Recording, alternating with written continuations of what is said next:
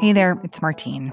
This week, we are going to be airing episodes from the Washington Post's latest investigative podcast, Broken Doors.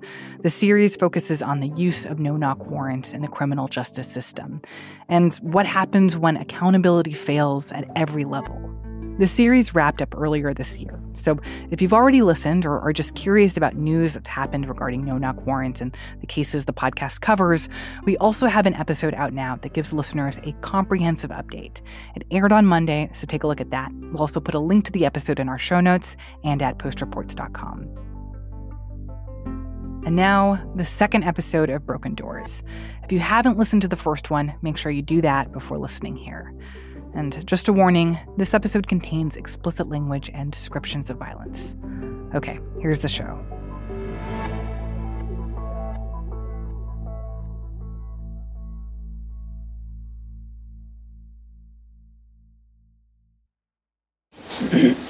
Okay. Do you want to start, or do you want to tell? I mean, is there anything you can tell us, or well, here's, here's where we're at. had you been investigating him?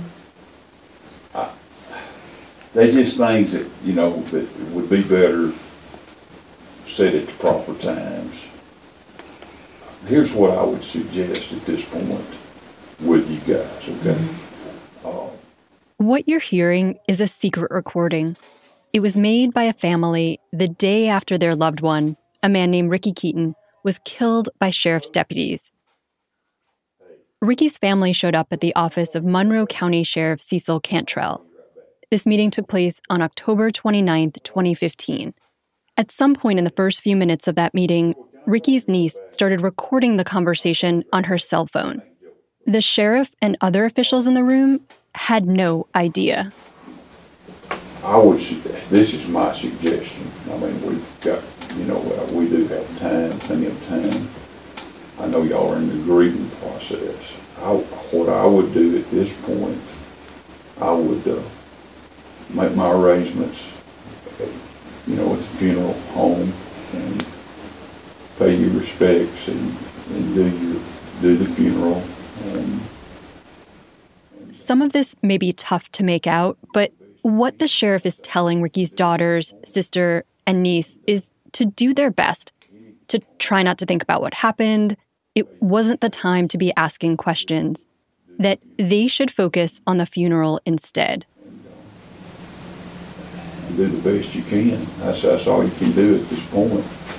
And, uh, any, we'll give you any, anything that we have as far as the, uh, inventory of the properties. A lot of this is just protocol. And then Ricky's daughter, Robbie Giger, makes a request. thing. Can But I have as far, copies of the uh, search warrant, the arrest? at the proper time, yes ma'am, we'll give you copies of everything that we have, yes ma'am. But Sheriff Cantrell never gave her a copy of the warrant. Robbie and her family had a lot of other questions for the sheriff about why deputies killed Ricky Keaton in the middle of the night at his mobile home. What I think we don't understand is why y'all had to go in that way. Why couldn't it be handled in a better manner? During the day? You wake somebody up at one o'clock in the morning, whatever, I don't know what y'all did. And the gun laws, you can have a weapon in your I house. can't, What- I, He can't even felony. I mean, we wanna know why I it had to be answer. done in a dirty way like that. it was not done there. It had to be. It be. was done, it was done in a, it was done in a. When you're waking somebody up in the middle of the night. I've never heard anything like this in all my years of reporting on police accountability. A family confronting the man in charge in the immediate aftermath of a deadly raid. Ricky's daughter, Robbie, gave me a copy of this secret recording, and by the time I heard this tape, I'd already learned a whole lot about the sheriff's office, including allegations of corruption and misconduct. Did you holler, say, Mr. Keaton, this is so-and-so, Was wake sheriff department or were coming in? I I mean, to me, why couldn't y'all wait till during the day you go? Cause you know Ricky Keaton would never pull a gun on you. That's what we don't understand. That's our Okay, biggest I've come thing. down here to meet with you, I'm not We're just- to talk to you I in a, know. in a lawful and a fair way. I apologize. But we just- Y'all are, You you're, gotta you're realize- making accusations that you don't know what you're We got- saying, and and I you're understand correct. why you're making them. Just like the public. Wait a minute, you I know. understand why you're making them. But they're, the accusations you're making are not true. Sheriff Cecil Cantrell, again who you're hearing here, he was at the no knock drug raid at Ricky Keaton's. So were about 12 of his deputies. Five of them sprayed dozens of bullets into Ricky's trailer. He didn't die right away. He was left lying in a pool of his own blood. By the time an ambulance arrived, Ricky Keaton was dead.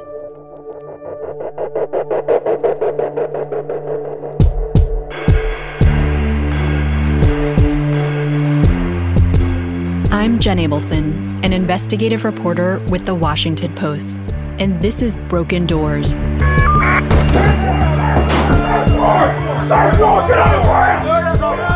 A series about no knock warrants, the controversial tactic that allows police to force their way into people's homes without warning. I know they didn't have probable cause. Probable cause don't mean shit in Amory, Mississippi. Well, that means it sums it up into they shot the wrong person. I, I want to know. You know what you're doing? You're interrogating me.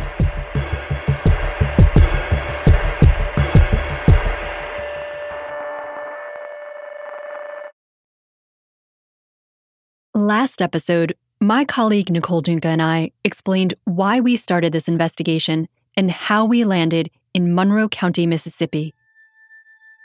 And we met a man named Benji Edwards. The same sheriff's office raided his home about a year before targeting Ricky Keaton.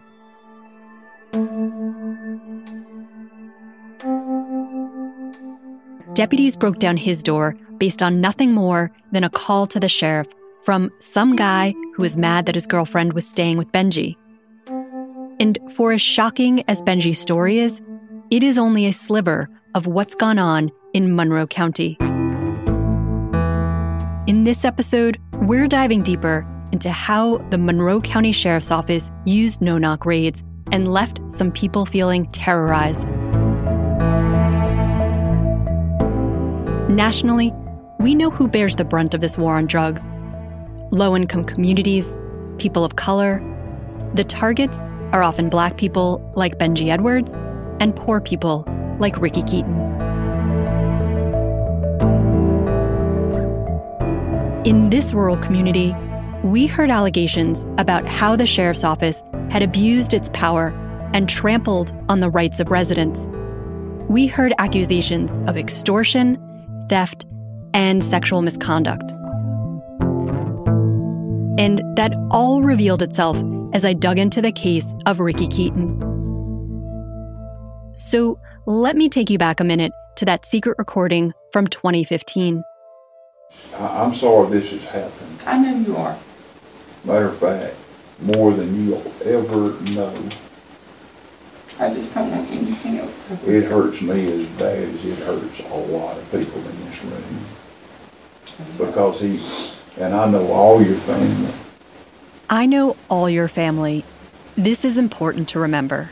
I know the whole family, and they're just wonderful people. I just don't And I knew your mama, and. I, I knew your daddy, and they were wonderful friends of mine and good people. Went to church with them. So I know your family. Sheriff Cantrell and Ricky had known each other for a long time. And that's why Ricky's family had a feeling that something wasn't right. So he knew. Well, that's the only thing we Yes, know. ma'am. He knew it. Yes, ma'am. He talked to you. He had cameras up. He's got cameras I all know over. he has cameras. Yes, ma'am, he does. Yes, ma'am, and he knew. So he knew y'all were out there. Yes, ma'am. You you heard him say, "I know you're there." That's all we knew. It was not a play. I can't go into this case with you. I, I can't.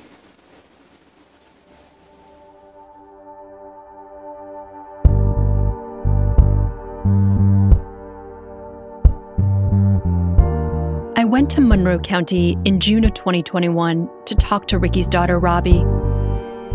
She's still fighting all these years later to find out why her dad had to die the way he did. Hi, how are you? I came straight from work. I'm so sorry. Robbie's 40 years old. She has this jet black hair that's styled in a short pixie cut, and she's super blunt. The first time my colleague Reena Flores and I planned to visit, she warned us not to bother wearing makeup because it was summer and would just melt off in the Mississippi heat. Hi, this is Reena. Hi, Reena. Nice, to meet you. you. We met at her aunt's house right next to where Ricky grew up. We had barely finished introducing ourselves when Robbie wheeled out a small black filing cabinet filled with documents related to her dad's death. Okay. I have every piece of paper I've ever wrote on for him. That is, yeah, that's bigger than my box. Reena saw my box. This is, this is my, my life right here. Robbie has spent all this time obsessing over details of this case because she believes the story from law enforcement just doesn't add up. When we spoke, she gave me a sense of what her dad was like. Oh, we talked every day. I'd go down there and sit and watch him work and, you know, build things and mess with stuff. Robbie says another reason she was suspicious from the beginning was that her dad wasn't a violent man. I've never seen him, you know, hurt anybody or fight with anybody or, you know, do anything that would potentially put anybody in, in harm or anything like that. Ricky was a big guy. People called him Round Man. That was his nickname. He knew how to build and fix anything and everything cars, musical instruments, furniture. He was a bit of a mad mechanical genius. Robbie told me about a time that he built a device to shell peas.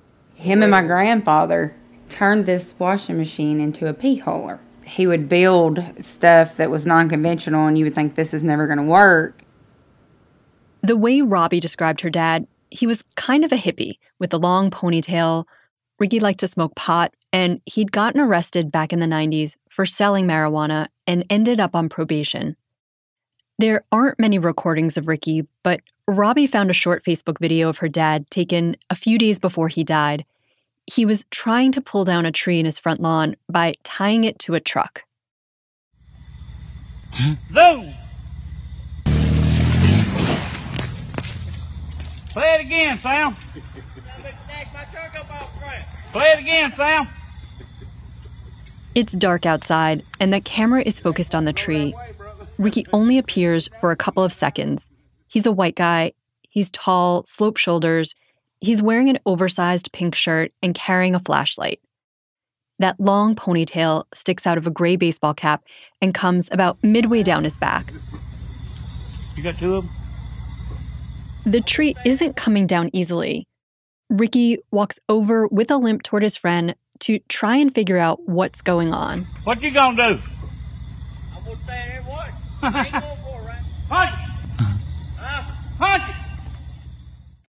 Ricky lived here in Smithville, and his trailer sat on a quiet dead end road surrounded by oak trees.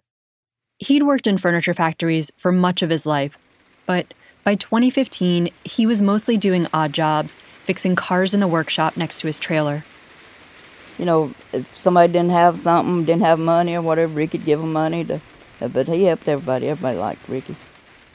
That's Wanda Stigal, Ricky's longtime girlfriend. She loved Ricky's generosity, but they pretty much lived paycheck to paycheck. She says if they had leftover money, they bought plants for their garden or planks of wood for the home that Ricky promised to build them one day. He would take what money he got, and I would take some of mine. We would buy, you know, start buying wood to where we could build us a house, and that's and we had enough wood to to start a house. I met Wanda during a trip to Mississippi and visited her at home. She showed me a small shrine for Ricky. It was in her living room and had candles and photos. And this is Ricky and my grandson. Uh, my grandson got married, and me and Ricky we went to the wedding, and Ricky had his picture made with him. What was your sense of him as a as a dad and seeing him as a grandfather? Oh, oh, he loved his grandkids. He loved them grandkids, and he loved mine about as much as he did his. Ricky struggled with a bunch of health problems, and he had been hospitalized in early 2015. He had diabetes and one kidney. At 57, his body was pretty banged up from motorcycle accidents. He used a cane at the very end, um, walking and things, because the arthritis and stuff in his leg. He loved motorcycles. Loved, loved, loved motorcycles. I think it was a freedom thing. Like he wasn't actually closed into something and he could just be, you know, like um maybe like his out of body experience to where he could ride it and nobody else could, you know, kind of stop it or whatever. When I asked Robbie and Wanda about Ricky's relationship with Sheriff Cantrell, they both told me that Ricky and the sheriff had known each other for a long time.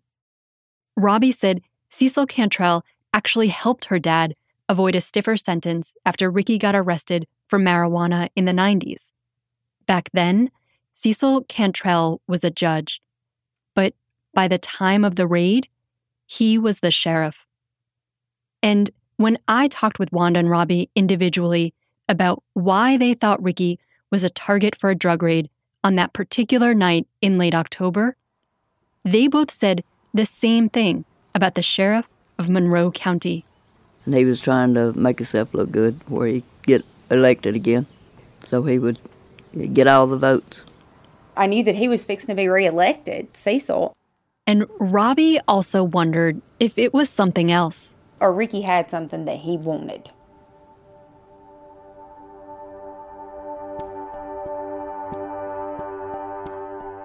I took a look at a calendar after hearing these serious allegations to try and make sense of what they were saying. So, the drug raid at Ricky's home came just days before an election in Monroe County. It was Sheriff Cecil Cantrell's first reelection campaign, so the stakes were high. He was constantly on the news boasting about his drug busts and how he was making the community safer. There were campaign signs all over the place for Sheriff Cantrell. Ricky's sister even had them in her office and front yard. The election was on November 3rd, 2015. It turns out the plan to raid Ricky's home was put into motion one week earlier.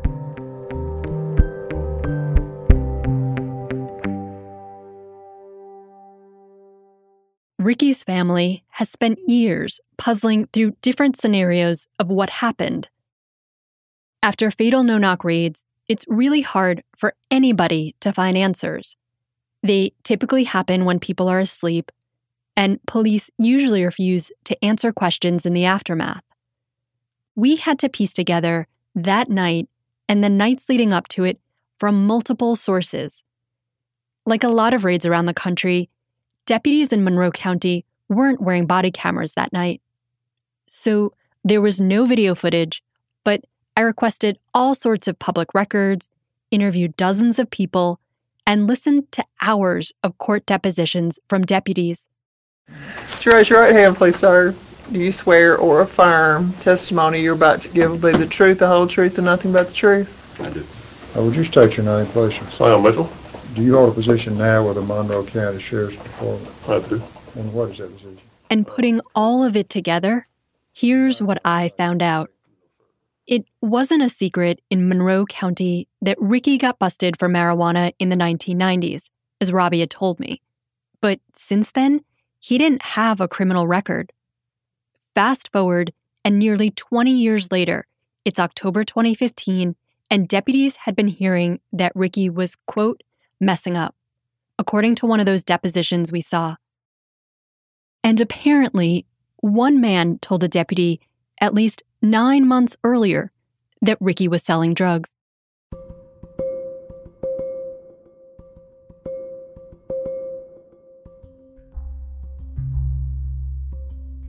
So here's the timeline as we understand it from those records. On October 27, 2015, Based on those tips, the Monroe County Sheriff's Office was watching Ricky's property.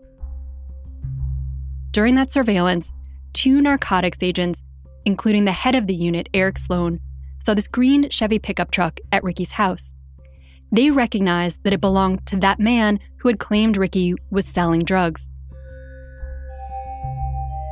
So then Deputy Sloan called some colleagues who were on patrol and he told them to pull over the driver and search the truck for drugs. The deputies did as they were told. They pulled him over about 10 miles away and they found some meth hidden in his truck. The driver told narcotics agents that he got the drugs from Ricky and there was more at his home. That was apparently enough information for Deputy Sloan. He quickly alerted the Monroe County SWAT team and Sheriff Cantrell and told them all to meet him at midnight in a parking lot. They didn't even have a search warrant, but they were making plans to raid Ricky's home that night. And we met there uh, around 12, 12 o'clock. This is Sheriff Cantrell talking to a state investigator, Lieutenant Kenny Bailey, just hours after the raid. And the purpose of meeting there was to get your game plan together. Yeah, we just uh, going to talk and talk about what what was going, you know, what, where we were going and and uh, what we to expect. So, sometime after midnight, the SWAT team sketched out a game plan while narcotics agent Tony Coxey headed to the house of Judge Robert Folks. He needed the judge to sign the warrant so they could search Ricky's property. Deputy Coxey brought along an affidavit, this piece of paper that listed the reasons for why they wanted to search Ricky's trailer. Usually, these affidavits have a lot of details about surveillance, controlled drug buys. It lists the exact address they're searching. But this affidavit was threadbare. There was nothing about why this warrant needed to be a no knock. For Ricky's address, they listed the wrong town. And there's a single sentence saying that a confidential source saw something in Ricky's home that he described as meth. That's it. The judge knew Ricky. Deputy Coxey told him it could be dangerous because Ricky had dogs and there was a possibility that he had weapons. That was all it took for Judge Folks to sign the warrant. So around 12:45 a.m., about a dozen deputies and the sheriff had gathered in the parking lot. I learned from court depositions that in Monroe County, the SWAT team had a tradition before they headed to any raid, and they did it before heading to Ricky's. They gathered in a circle and prayed.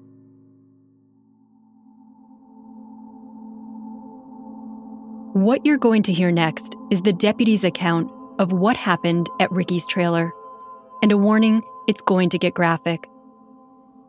Shortly before 1 a.m., the sheriff and his deputies pulled up to the dead end road where Ricky lived. Under the cover of darkness, the SWAT team climbed over a gate and then formed a single line known as a stack. They moved quickly and quietly in bulletproof vests and helmets along the trailer to a small porch. One deputy then shoved a battering ram into the door, but it didn't budge, so they grabbed a different tool. And the head narcotics officer, Eric Sloan, the one who orchestrated the raid, he had his gun aimed at the trailer. Suddenly, the door opened. Sam Mitchell, the deputy trying to pry open the door, yelled gun. Another deputy, Hunter Knight, described it like this Sam hollered gun. Uh, the deputies uh, started screaming, Sheriff's Department, Sheriff's Department, Sheriff's Department. Before this moment, it's unclear if anyone identified themselves as law enforcement. Four deputies interviewed that night gave differing accounts of when they heard someone say Sheriff's Department.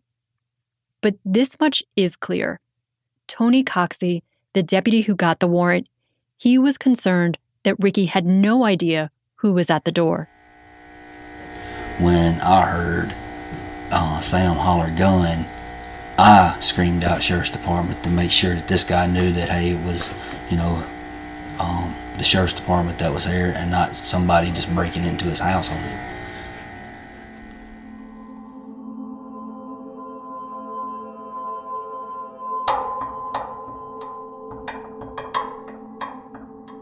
Ricky was about three feet away inside the trailer, holding a small black pellet pistol. That's an air powered gun, like a BB gun. The SWAT team says Ricky shot first. At the time, the deputy said they didn't realize it was not a firearm. Four deputies fired their Glocks. The SWAT leader fired his semi automatic rifle. So at this point, all of the officers were still outside, and they fired a spray of bullets that ripped through the trailer. A deputy said shrapnel hit him in his arm and face, so he threw himself over the porch railing to get cover and got injured. At 1 a.m., head narcotics officer Sloan called for help. Sheriff Cantrell was sitting in his truck on the dead end road leading to Ricky's home when he heard Deputy Sloan's voice come over the radio. Where I was positioned, I, I couldn't see anything. Uh, matter of fact, I never did hear anything. Uh, I had my windows up.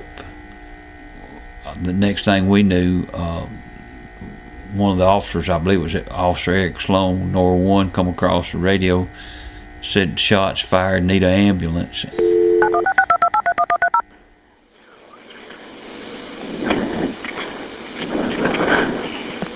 Dispatch, Patrick. Hey, Patrick, this is Laura at Monroe 911. Um, I just got off the phone with the sheriff's department. We do have deputies on the scene, but we need an ambulance. This is a dispatch call made seconds after Ricky Keaton was shot around 1 a.m. The only information we have at this time is shots have been fired. Oh boy. Yeah, yeah. He sounded really stressed out, but he didn't say anything about an officer down, so I'm just going to cross my fingers and say my prayers.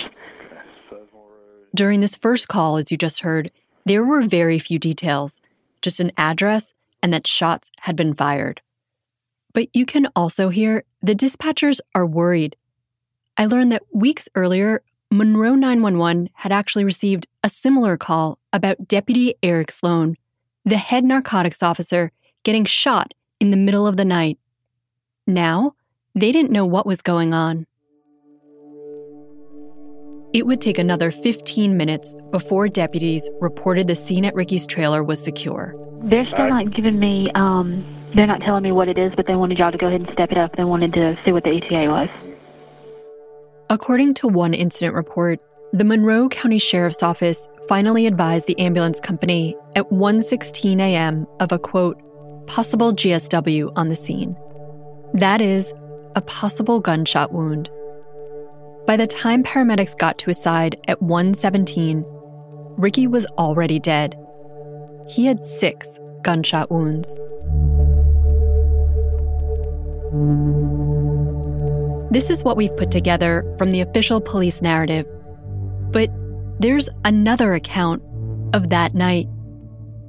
Ricky Keaton wasn't the only one inside his trailer. His longtime girlfriend, Wanda, she was lying next to him in bed.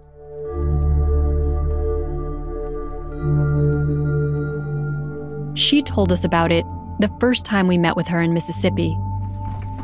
Oh, y'all sit down and uh, let me go get another chair.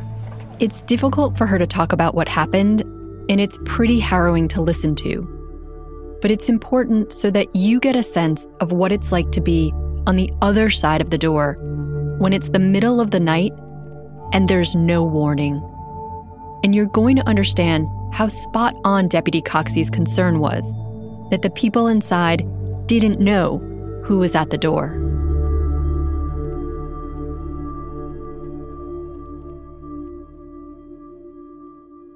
So on that Tuesday evening in October, Wanda picked up a pizza for dinner and Ricky had a visitor. That guy in the green truck who deputies later pulled over. He'd been helping Ricky do work around the property.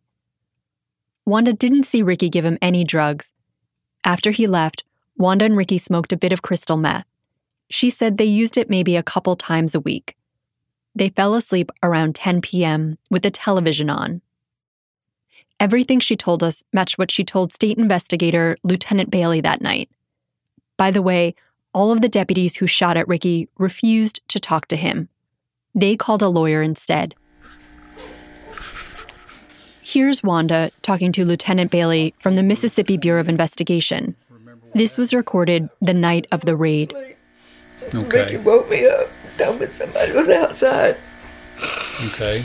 And then uh, I, I was still half asleep, and I heard the banging on the front door, and he got up and went to the door. Ricky grabbed his pellet pistol. Wanda said they had no clue who was at the door, contradicting what Sheriff Cantrell told Ricky's family. Of course, you can't do nothing but speculate. Did uh, he think it was the police coming? Uh, no, didn't have any idea. Wanda said she thought someone might have been sneaking around out there, up to no good. They'd had two cars stolen out of the yard, and that's why they had cameras around the property. Okay, what did you hear next? I heard them hollering and shooting. Okay, do you have any idea how many gunshots you heard? A bunch of them. A bunch of them. She said Ricky opened the door and then slammed it shut as gunfire erupted. Wanda dove onto the floor and hid under the bed. She was so scared that she said she tried to call police from her cell phone. The shooting kept going and going and going. Wanda told us she thought she was going to die. Yeah, when I was under the bed, I was I was trying to call nine one one, but I don't know if I ever got the number dialed. I don't know. I don't. I don't know. What Wanda is describing is hiding under the bed, trying to call the police, not realizing that they were the ones at her doorstep. When the gunfire at Ricky's trailer finally subsided, Wanda heard Ricky call out to her as he was lying on the floor. Did he ever say anything after he fell? He just said one of them shot me or they got me. I don't know. He said something. They got me. I think it's what he said. Those were the last words Wanda heard Ricky say. Deputies stormed into the trailer. Wanda heard them yelling over and over again They've got cameras! They've got cameras! One deputy handcuffed Wanda and guided her out of the bedroom. Ricky's body was blocking the way. They wanted her to walk over Ricky, and she refused. They wanted me to step over him, and I wouldn't do it. They put a quilt over him. That's when I went out. Deputies grabbed a tan blanket from the bedroom and placed it over Ricky's body. As they led Wanda outside, she couldn't understand why she was the one handcuffed. I couldn't figure out why they was arresting me when they were the one that was doing the killing.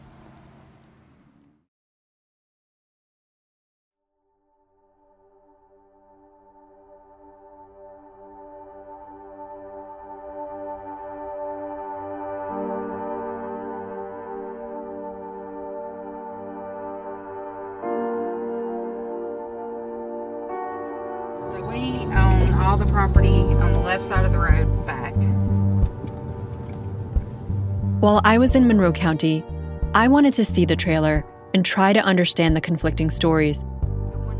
Ricky's daughter Robbie and his sister Debbie Lawler brought us over to the property. When we pulled in right there, the trailer on the right, there used to be a, behind that trailer, actually used to be a yellow house. We drove down a gravel dead end road until we came to a gate in front of Ricky's dirt driveway. On the left side was Ricky's workshop covered in red aluminum siding. There was a swing nearby, and that's where Wanda sat handcuffed after the shooting. To the right of the driveway was a single wide beige trailer with stepping stones leading up to a small porch in the back. One of the stones I noticed was etched with the names of Ricky and Wanda. I saw round gashes all over the trailer. You see the yellow stuff on there, the brownish looking stuff? And the tape? The tape. Those are all bullet holes. Bullet holes. Even all the way up there, that's bullet holes all the way through there. And the door had a bunch of bullet holes. And we in had to of take it off. A state investigator tallied about 49 holes around the trailer. I lost count myself. There were clusters by the front door and the bedroom where Ricky and Wanda were sleeping that night. but the holes were all over the place. When I stepped inside, I saw how bullets ricocheted off the washer and dryer next to the door, how they pierced through the shower, how bullets went through one side of a kitchen cabinet and came out the other. And I, I patched these. Um, but you can see where the bullet holes, where they were. There were no windows on the side or back of the bedroom near the door. No way to pull back the shades and see what was going on outside. Robbie and Debbie showed us where Ricky had cameras around the property. But in the days after the raid, state investigators couldn't find them. They just disappeared for a while. So many things just didn't add up. Good afternoon, everybody, and thank you for being with us on this Thursday afternoon. I'm Steve Schill. Topping midday, an officer involved shooting in Monroe County ends with one man dead. Investigators saying the suspect opened fire on deputies. The Mississippi Bureau of And then Sheriff Cantrell was on TV with an alarming account of what went down at Ricky's home. Deputies and SWAT team members then tried to serve a warrant at his home. That's when Keaton opened fire, hitting one deputy. Officers shot back, killing Keaton. Monroe County Sheriff Cecil Cantrell says they've suspected Keaton was involved in the drug trade, but where he is receiving these drugs is what worries him the most. We do know that uh, that these drugs is hooked up with the Mexican cartel. We do know that the Two things stood out to me from this news story. The deputy shot is expected to make a full recovery. That injured deputy in the news report, he's the one who threw himself over the porch railing to avoid the shrapnel. He later said in a deposition that he got hit in three spots on his leg. Ricky's pellet pistol was only missing one pellet. In that deposition, the deputy also said he didn't think there was any way to know if his leg injuries were actually from a pellet or shrapnel. So let's go back to that thing Sheriff Cantrell was saying about a Mexican drug cartel. We do know that uh, that these drugs is hooked up with the Mexican cartel. We do know that the uh, Mexican cartel is bringing drugs into North Mississippi. We think that maybe the Mexican cartel did bring these drugs to Monroe County. I want to tell you that I've not been able to find any evidence to suggest that Ricky Keaton had a relationship with any Mexican drug cartel. I asked Robbie if I could look through Ricky's cell phone, and she let me hold on to it for months. It's a black Samsung flip phone. I searched through his incoming and outgoing messages and calls.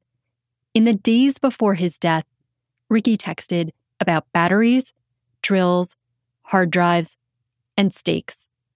He also wished his daughter a happy birthday. I remember talking to Tanya Willems, the person who handled PR for the sheriff's office. She was responsible for calling television stations after drug busts, and she was working for Sheriff Cecil Cantrell when Ricky Keaton got shot.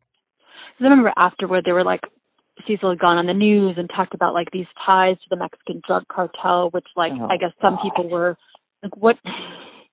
Tell me about that. Um, I believed less than half of whatever Cecil said. So whenever he would, ev- I'll put it this way: all of us that were in law enforcement and have worked in it would cringe every time Cecil would get on the news because there was no telling what he might say. If guy was affiliated with the Mexican mafia, I mean, who knows? I, I, I, I'm not privy to that information, but every time Cecil talked, I rolled my eyes. But with the drug bust, like he wanted, you know, the media to cover every single thing. Did he view this like what? Why did he think that was so important for him? So he could get reelected. He he didn't care. Uh, people think that oh Cecil cared so much. He he didn't care about cleaning it up. It was for a vote. It was for a vote. It was for a vote. That's all it was. So he could get reelected. That's the I- impression I got. Seeing Sheriff Cantrell all over the news, hearing him say these things about Ricky being involved with a Mexican drug cartel, enraged his family. Ricky's sister Debbie, who had campaign signs for the sheriff in her front yard, she headed to her garage and grabbed lighter fluid, charcoal starter, and a hammer. Uh-huh, because I was so mad, and it just felt like revenge. You know, I am surely not fixing to have your sign sitting in my yard when you murdered my brother. That ain't happening. And I set them on fire, and I just kept burning them till there was nothing left. Within days, Robbie hired a lawyer. She and her sisters filed a wrongful death lawsuit against Monroe County soon after. I spent a lot of time reviewing civil lawsuits involving no knocks around the country. Many of them end in settlements or get dismissed by the courts. But the Keaton family's case has dragged on for close to six years. It's one of the only wrongful death lawsuits involving a no knock raid that appears to be heading to trial. I didn't expect what kind of work this lawsuit meant for Robbie. She has spent so much time waging this legal battle, and she stuffed her black filing cabinet on wheels with documents, CDs, meticulous notes. because I wanted to know. I wanted to break it down and I wanted to be able to recreate it because I couldn't remember what was said. Um, and I wanted to know what kind of lies they were telling. Robbie has zero legal experience. At the time of Ricky's death, she was a stay at home mom with two young kids. Robbie was living on an Air Force base in Colorado where her husband was stationed. She left them all to travel to Mississippi for every deposition, every hearing. Court officials mistakenly thought she was part of the legal team. One of her daughter's friends asked whether she had a mom because she was gone so frequently.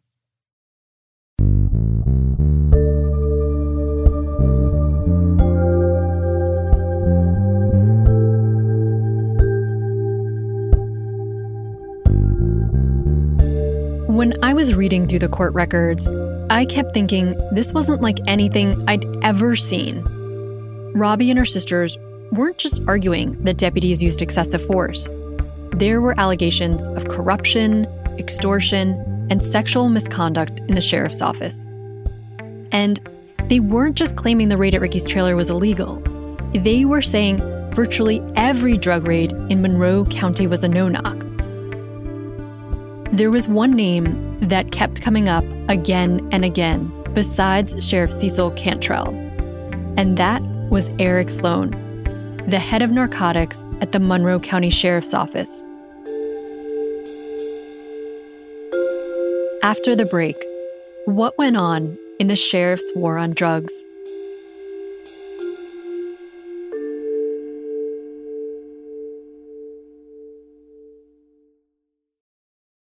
Hey there, I'm Dr. Maya Shankar, and I'm a scientist who studies human behavior. Many of us have experienced a moment in our lives that changes everything, that instantly divides our life into a before and an after. On my podcast, A Slight Change of Plans, I talk to people about navigating these moments. Their stories are full of candor and hard won wisdom. And you'll hear from scientists who teach us how we can be more resilient in the face of change. Listen on the iHeartRadio app, Apple Podcasts, or wherever you get your podcasts. Eric Sloan was there the night of Ricky's death, and he was the one who got the warrant to raid the home of Benji Edwards. Benji had never seen a copy of the no knock warrant until I handed it to him in his kitchen. Benji shook his head in disbelief as he read over the words that led police to break down his door. I wanted to find out as much as I could about the chief narcotics officer, Deputy Sloan. I've contacted him many times for an interview, but he hasn't responded. Deputy Sloan has had a lengthy career in law enforcement. He first worked at the Amory Police Department for about a year before getting hired as a deputy at the Monroe County Sheriff's Office in 2004. Mr. Sloan, would you raise your right hand, please, sir? Do you swear or affirm testimony you're about to give will be the truth, the whole truth, nothing but the truth? Yes, ma'am. Would you state your name, please? William Eric Sloan.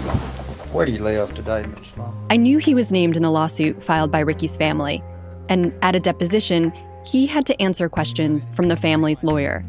I got the audio recording of it. Eventually, at some point, you started to work in narcotics for Sheriff Cantrell, correct? Yes, Approximately what year was that? the same year he took office.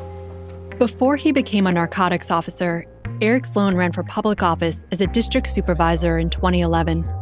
A campaign sign he posted on Facebook featured a photo of him with his wife and two kids under the words, aiming to make a difference. Under the photo, he made a promise quote, I am committed to make Monroe County a better place to live and raise our children.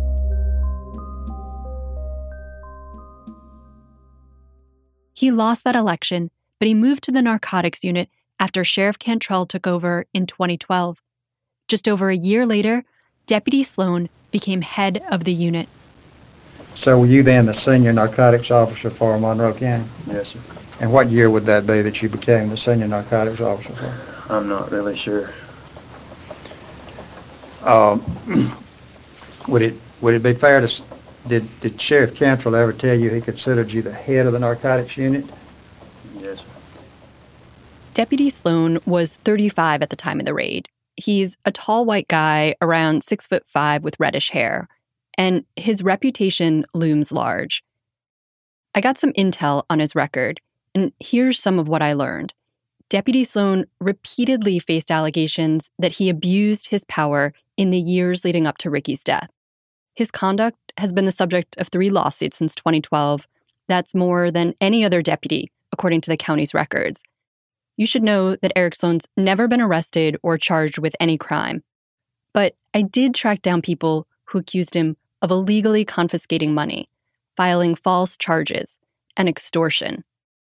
One man named Roger Woods said Deputy Sloan illegally confiscated more than $1,200 after his car broke down. He said, uh, can I search your vehicle? I said, well, sir, if you need to, you can. He saw an envelope with, with uh, cash in it. He said, now what is this here also? I said, sir, this is my emergency fund money. He said, no, homeboy, this is drug money. He said, you're not going to get it back until you prove where it came from. Confiscate the cash money, and they also locked me up and took me to jail at night. Another man named Unseld Parks accused Eric Sloan of filing false charges against his girlfriend after deputies searched Unseld's home for drugs. She has nothing to do with this for one, and for two, she doesn't. Me and her don't even live together. She have an apartment. Did you ever question like whether they actually had probable cause to like? I know they didn't have probable cause. That isn't it. Probable cause don't mean shit in Amory, Mississippi. Unseld's girlfriend and Roger, who are both black, said their lawsuits resulted in settlements. But Monroe County wouldn't tell me how much was paid out. The case filed by Ricky's family is ongoing. And there's one more story you need to hear about Eric Sloan. I was just dumb at that time. And I guess that's why I kind of felt like I trusted him, but I don't know. I don't know what I, I really don't know what I was thinking. This is Stephanie Herring. At one time, she worked as a confidential informant for the Monroe County Sheriff's Office. She's someone with her own set of allegations against Eric Sloan that she reported to deputies. Listening to her story raises all sorts of questions about why Deputy Sloan was even at Ricky's that night. What was he actually searching for? And why did Eric Sloan's boss, Sheriff Cantrell, let it all happen? Stephanie's story gets complicated. But what happened with Stephanie is key to understanding what Ricky's family alleges in their lawsuit that corruption in the sheriff's office ran deep, that the motivation for a no knock raid at Ricky's home was not simply about drugs, and that Deputy Sloan never should have been involved in that October raid in the first place. Stephanie accused Deputy Sloan of extortion and sexual assault just weeks before that raid. State and federal investigators got involved, and it was a tumultuous time for the sheriff's office. So, can you tell me how old were you at the time, and how old were your kids at the time? 24, I was 24. That was, oh yeah, Cherokee was starting kindergarten, so she would have been like five, something like that. They were little. I know, I know my baby baby was little still. Stephanie, who's white, is a single mom with four young girls. She was struggling with a meth addiction when she was accused of being involved in a robbery at her friend's house in August of 2015. Deputies, along with Sheriff Cantrell, showed up to her house to question her. She handed over her phone to prove she was out of town when the robbery happened. But When Deputy Sloan found messages about drugs, Stephanie said he pressured her to work as a confidential informant. And then Eric came up and, you know, told me this the serious of what was going on and if I did know anything to you know let him know he could help me he could do this and you know brought my kids into it you know you don't want to you know lose your kids lose everything lose lose everything you got you know So she felt like she had to say yes. And as a confidential informant, she helped the sheriff's office bust a meth lab. After that, she wanted out. But she said Deputy Sloan wasn't done. Over the next several days, Stephanie said Deputy Sloan drove her around Monroe County and gave her a tour of the sheriff's office. He knew there was money floating around from that big robbery, she said, and he wanted her to find it. He told her he needed $10,000 and he wanted the money to take his kids to Disney World. and that's when he said do you not want to take your kids to Disney World I would love to take my kids to Disney World all I asked you is to get $10,000 to prove to me and you would have never had to see me or any of the place again Stephanie said she figured out who had the money from the robbery, but she had trouble getting the actual cash for Deputy Sloan. During one of their car rides, she said he was mad, insisting that she needed to do more to get this cash. I'm gonna need you to try a little harder And this is where she describes the alleged sexual assault. and I mean I'm scared at this point. This is when um, he put he kept putting his hand on my leg as we're driving down, back down these windy roads, and I kept pushing him off, pushing him off, pushing him off, and um, he tried putting his hands down my pants, and I told him no, stop, and he pulled over on the side of the road, and he said you can either put out or get out, and I got out. Stephanie broke down crying when she got home that night and told her mom what happened. Her mom pleaded with Stephanie to report Deputy Sloan, but Stephanie believed if she just helped him, he would leave her alone. She eventually found out where the stolen money was being stashed and shared the location with Deputy Sloan. Hours later, Stephanie learned that he had been shot. She and her mom saw a news report that Deputy Sloan was doing a traffic stop around 3 a.m. when he said a black man riding a red motorcycle shot him and then sped off. Stephanie shook her head in disbelief.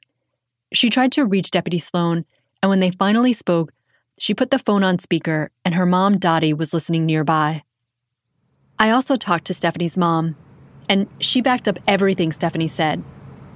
Well, I texted him and I got no reply, and I was like, "Fuck this! I'm calling." So I called. So when you see, back before you call him, you see it on the news. What do you think? Are you both watching the news together? Uh, I'm like, "Oh my Oh, god!" yeah. Oh my God. But I said, "Did you get shot going to get that money?" And he said, "I plead the fifth. That's what. Yeah. You heard this conversation? Yeah. I tried to figure out who this black motorcyclist could have been.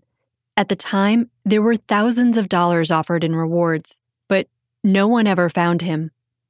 Meanwhile, Deputy Sloan appeared uninjured, according to a state report. He had been wearing a bulletproof vest.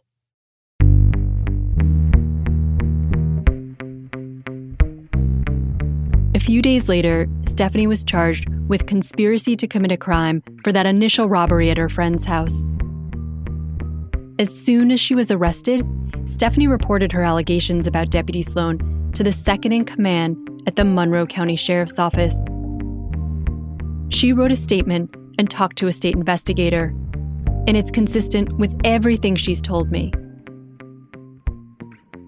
Officials with the Mississippi Bureau of Investigation gave Stephanie a polygraph test. And I have copies of the results. She passed.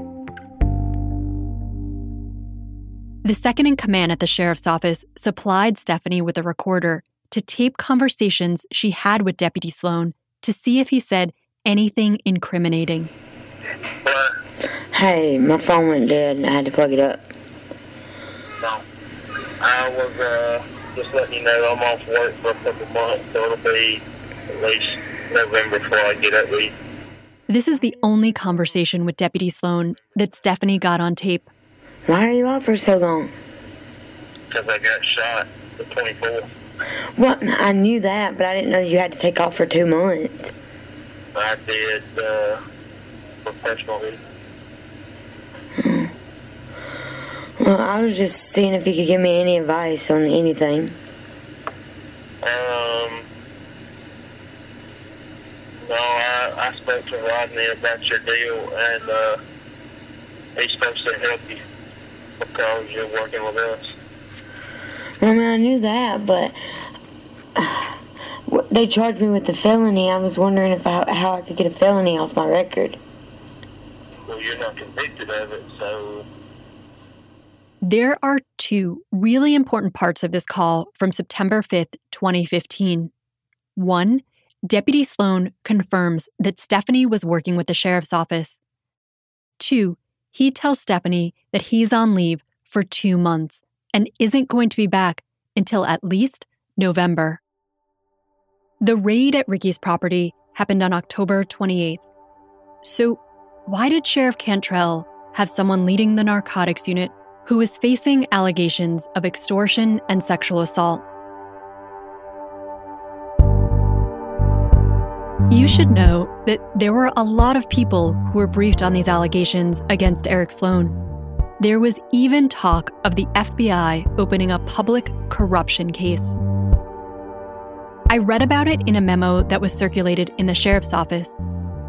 After Stephanie's call with Deputy Sloan, there was this important meeting in late September. Stephanie wasn't there, but officials from agencies like the Mississippi Bureau of Investigation and the FBI discussed her accusations. I tried to talk with Deputy Sloan. I left him a note at his house, mailed him a certified letter, emailed, and called. But again, he never responded. I reached out to his wife and talked with her briefly. Before she hung up on me, she said, quote, "We will not ever be talking to you."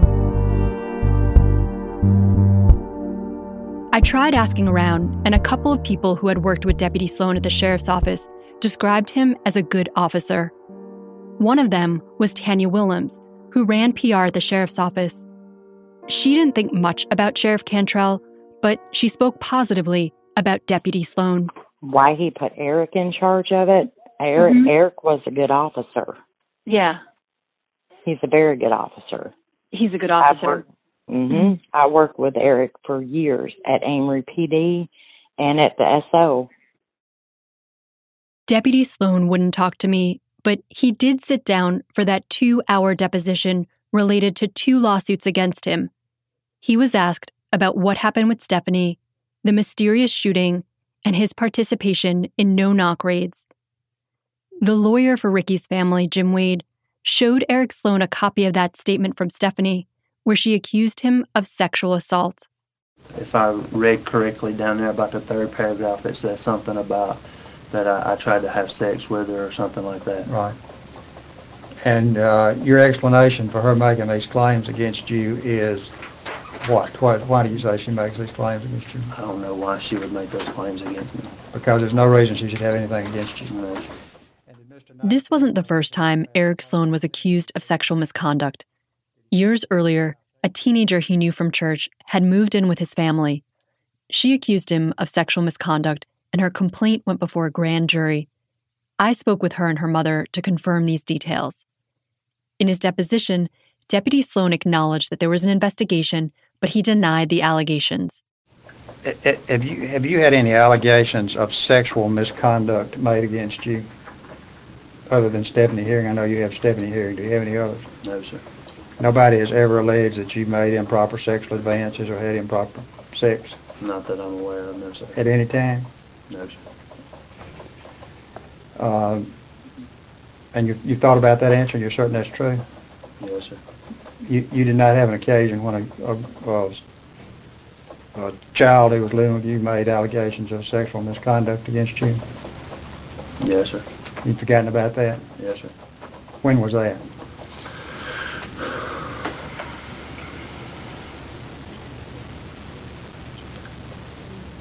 Two thousand, I'm not sure.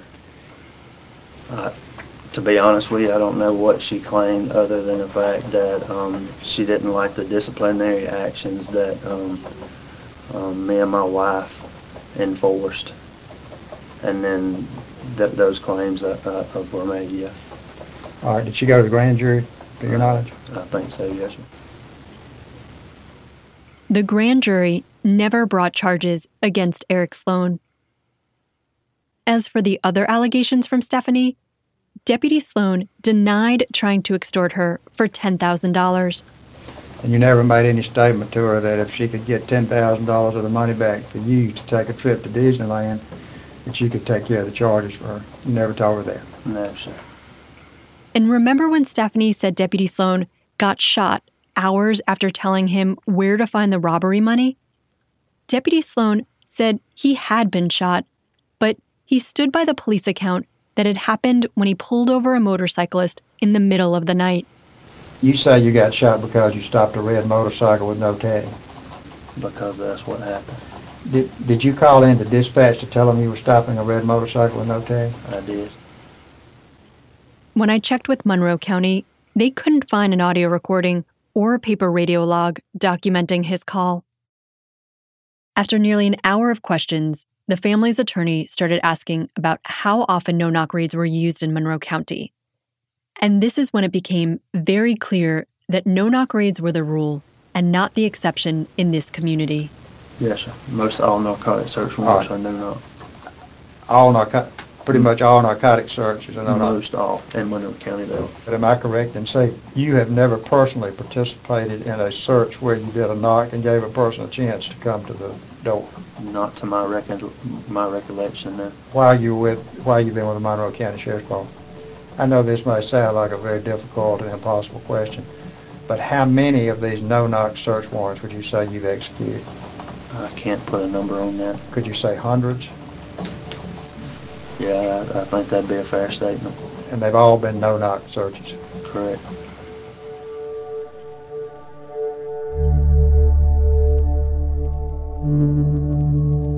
I thought about Benji, who was targeted in a no knock raid a year before Ricky. Deputy Sloan had requested the warrant for Benji's home, and I remembered Benji saying the sheriff's office seemed far more interested in finding cash than drugs. That's what they kept hollering. Where's the money? Where's the money? Where's the money? Where's the money? After talking to Benji, after hearing about all those complaints against Deputy Sloan, after listening to his deposition, I started to question whether these no knocks were really about the sheriff's war on drugs, about cleaning up Monroe County. Or was this about something entirely different? Like money. Deputy Sloan said in his deposition that he expected to find $20,000 at Ricky's trailer. There was no $20,000, just some drugs. A state crime lab said it was amphetamine and methamphetamine.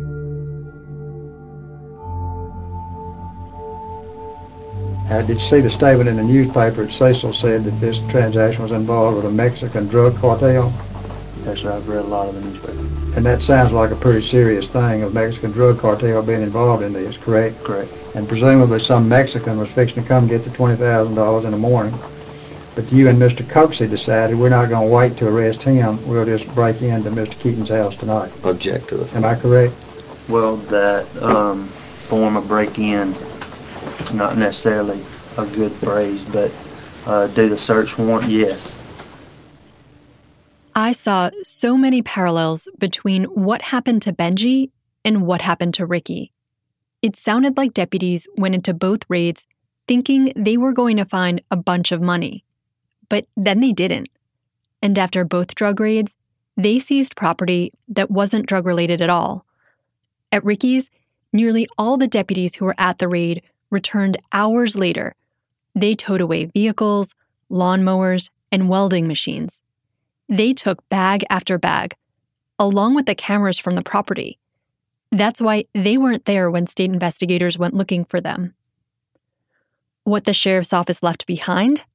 A bong and an ashtray with marijuana. Taking all this property from Ricky's, this wasn't a one time thing. Sheriff Cantrell had clear directions for these raids. One deputy described it this way in his deposition for the family's lawsuit. quote, seize everything.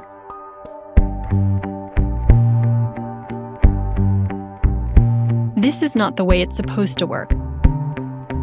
Police don't just have unlimited power to take everything in your house because they have a search warrant.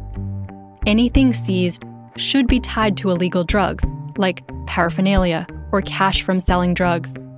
And there should be a paper trail. I started digging around and learned that after Sheriff Cantrell was elected, he withdrew from a regional narcotics group that worked together to make drug busts. One big benefit of leaving was that he didn't have to turn anything over to the regional unit, meaning the sheriff's office got to keep all the money, drugs, and property seized during raids. Do you recall at all, was there any conversation about why they withdrew from the unit? You know, sometimes that can just be political, you know what I mean? And now that like there's some some guidelines that they have to follow if they're going to be in the unit. Bruce Dodson is the head of this group.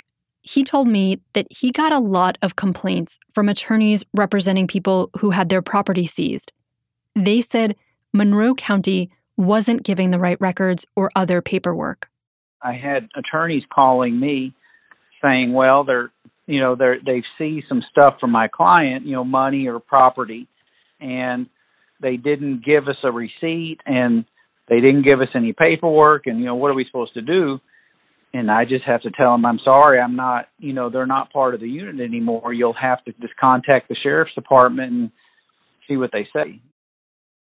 All of this raises questions about systemic issues for years at the sheriff's office, when almost all narcotic raids were no knocks, and when deputies appeared to seize whatever they wanted during these raids. I knew some people fought to get property back. Ricky's family was among them. They say some things were returned, but not everything. But others, like Benji, didn't know what happened to any of the property or money seized during the raid at his home. In Benji's case, he says he never got a notice or a letter about the two cars they took. I asked the county for any paperwork they might have about the cars and was told they couldn't find any. Deputies also took $96 from Benji's home. He never got that back either. You know, it was like they were uh, uh, robbing people. You know what I'm saying? A police force of, of robbers. You know what I'm saying? That's what it seemed like to me. Benji and others we talked to were convinced that property and money from raid after raid ended up in the pockets of deputies and the sheriff. We've also heard claims that drugs did too. While Benji was in jail for several months, he said one guy who got busted said that when the sheriff went on the news to brag about the arrest and the drugs seized, the amount mentioned was far less than what was actually taken during the raid. You know, like they would maybe put, well, we found a ounce of dope, and they'd be on TV with an ounce of dope or something like that, and they would show it, you know, this. But the actual guy that they busted would say, man, I had way more dope than that. I heard other troubling accusations from someone I met at the sheriff's office. Dennis Thompson used to run a loan company, and now he's a bail bondsman. For several years, he used to work near the jail's booking area. Dennis talked to everyone the inmates and the deputies. And he said this was an open secret that the people in the sheriff's office were personally benefiting from these drug raids. Cecil would go by and just pocket the money, and he'd pay these guys off. All about money. How do you know that? I heard people talk about it. Heard other officers that were there talking about it. I would be in the room, and he, it wasn't any big secret. These guys talked and laughed about it. Sloan, Sloan just thought it was a joke. Sloan, he said, "I'm gonna be a millionaire." That's what he said. Oh yeah, he wanted investment advice. He asked you for investment advice? Yeah, I, I said, "Look, you got a bunch of cash. You can't invest it." So is this they, this is when they would do drug busts? They would take the cash and keep it for themselves. Is what you're Take saying? Take the cash, keep the drugs, turn in a little bit, sell the rest.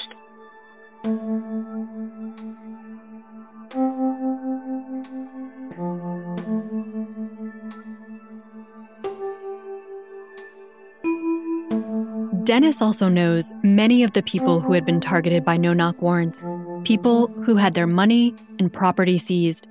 He was the guy who bailed out both Benji and Ricky's girlfriend Wanda after their raids.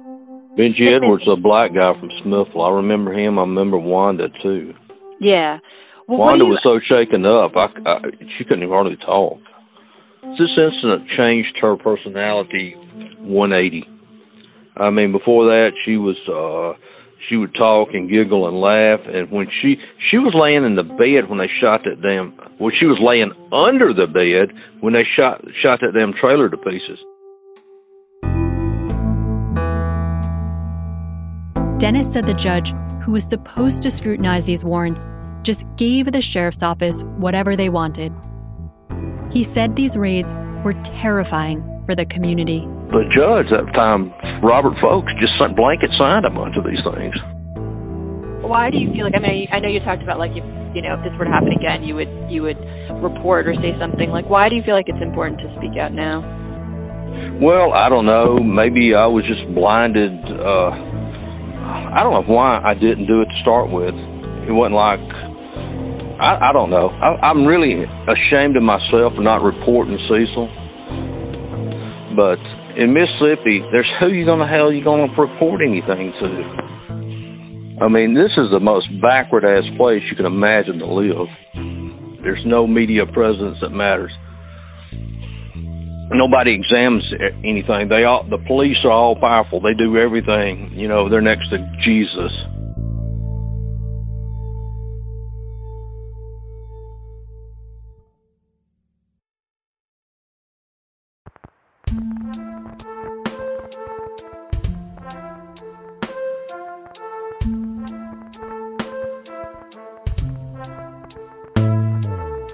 Next time on Broken Doors. I, I want to know. You know what you're doing? You're interrogating me. Oh, I don't think so. I'm trying to have an interview. You want to ask me some questions? You can. I mean, I want to see that paper.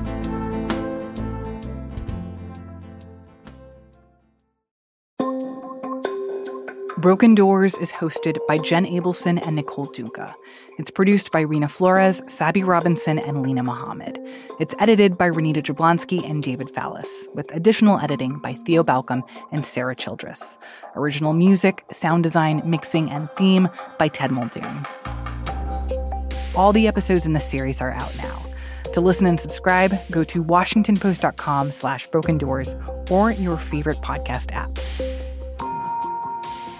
That's it for Post Reports. Thanks for listening. I'm Martine Powers. We'll be back with more stories from the Washington Post.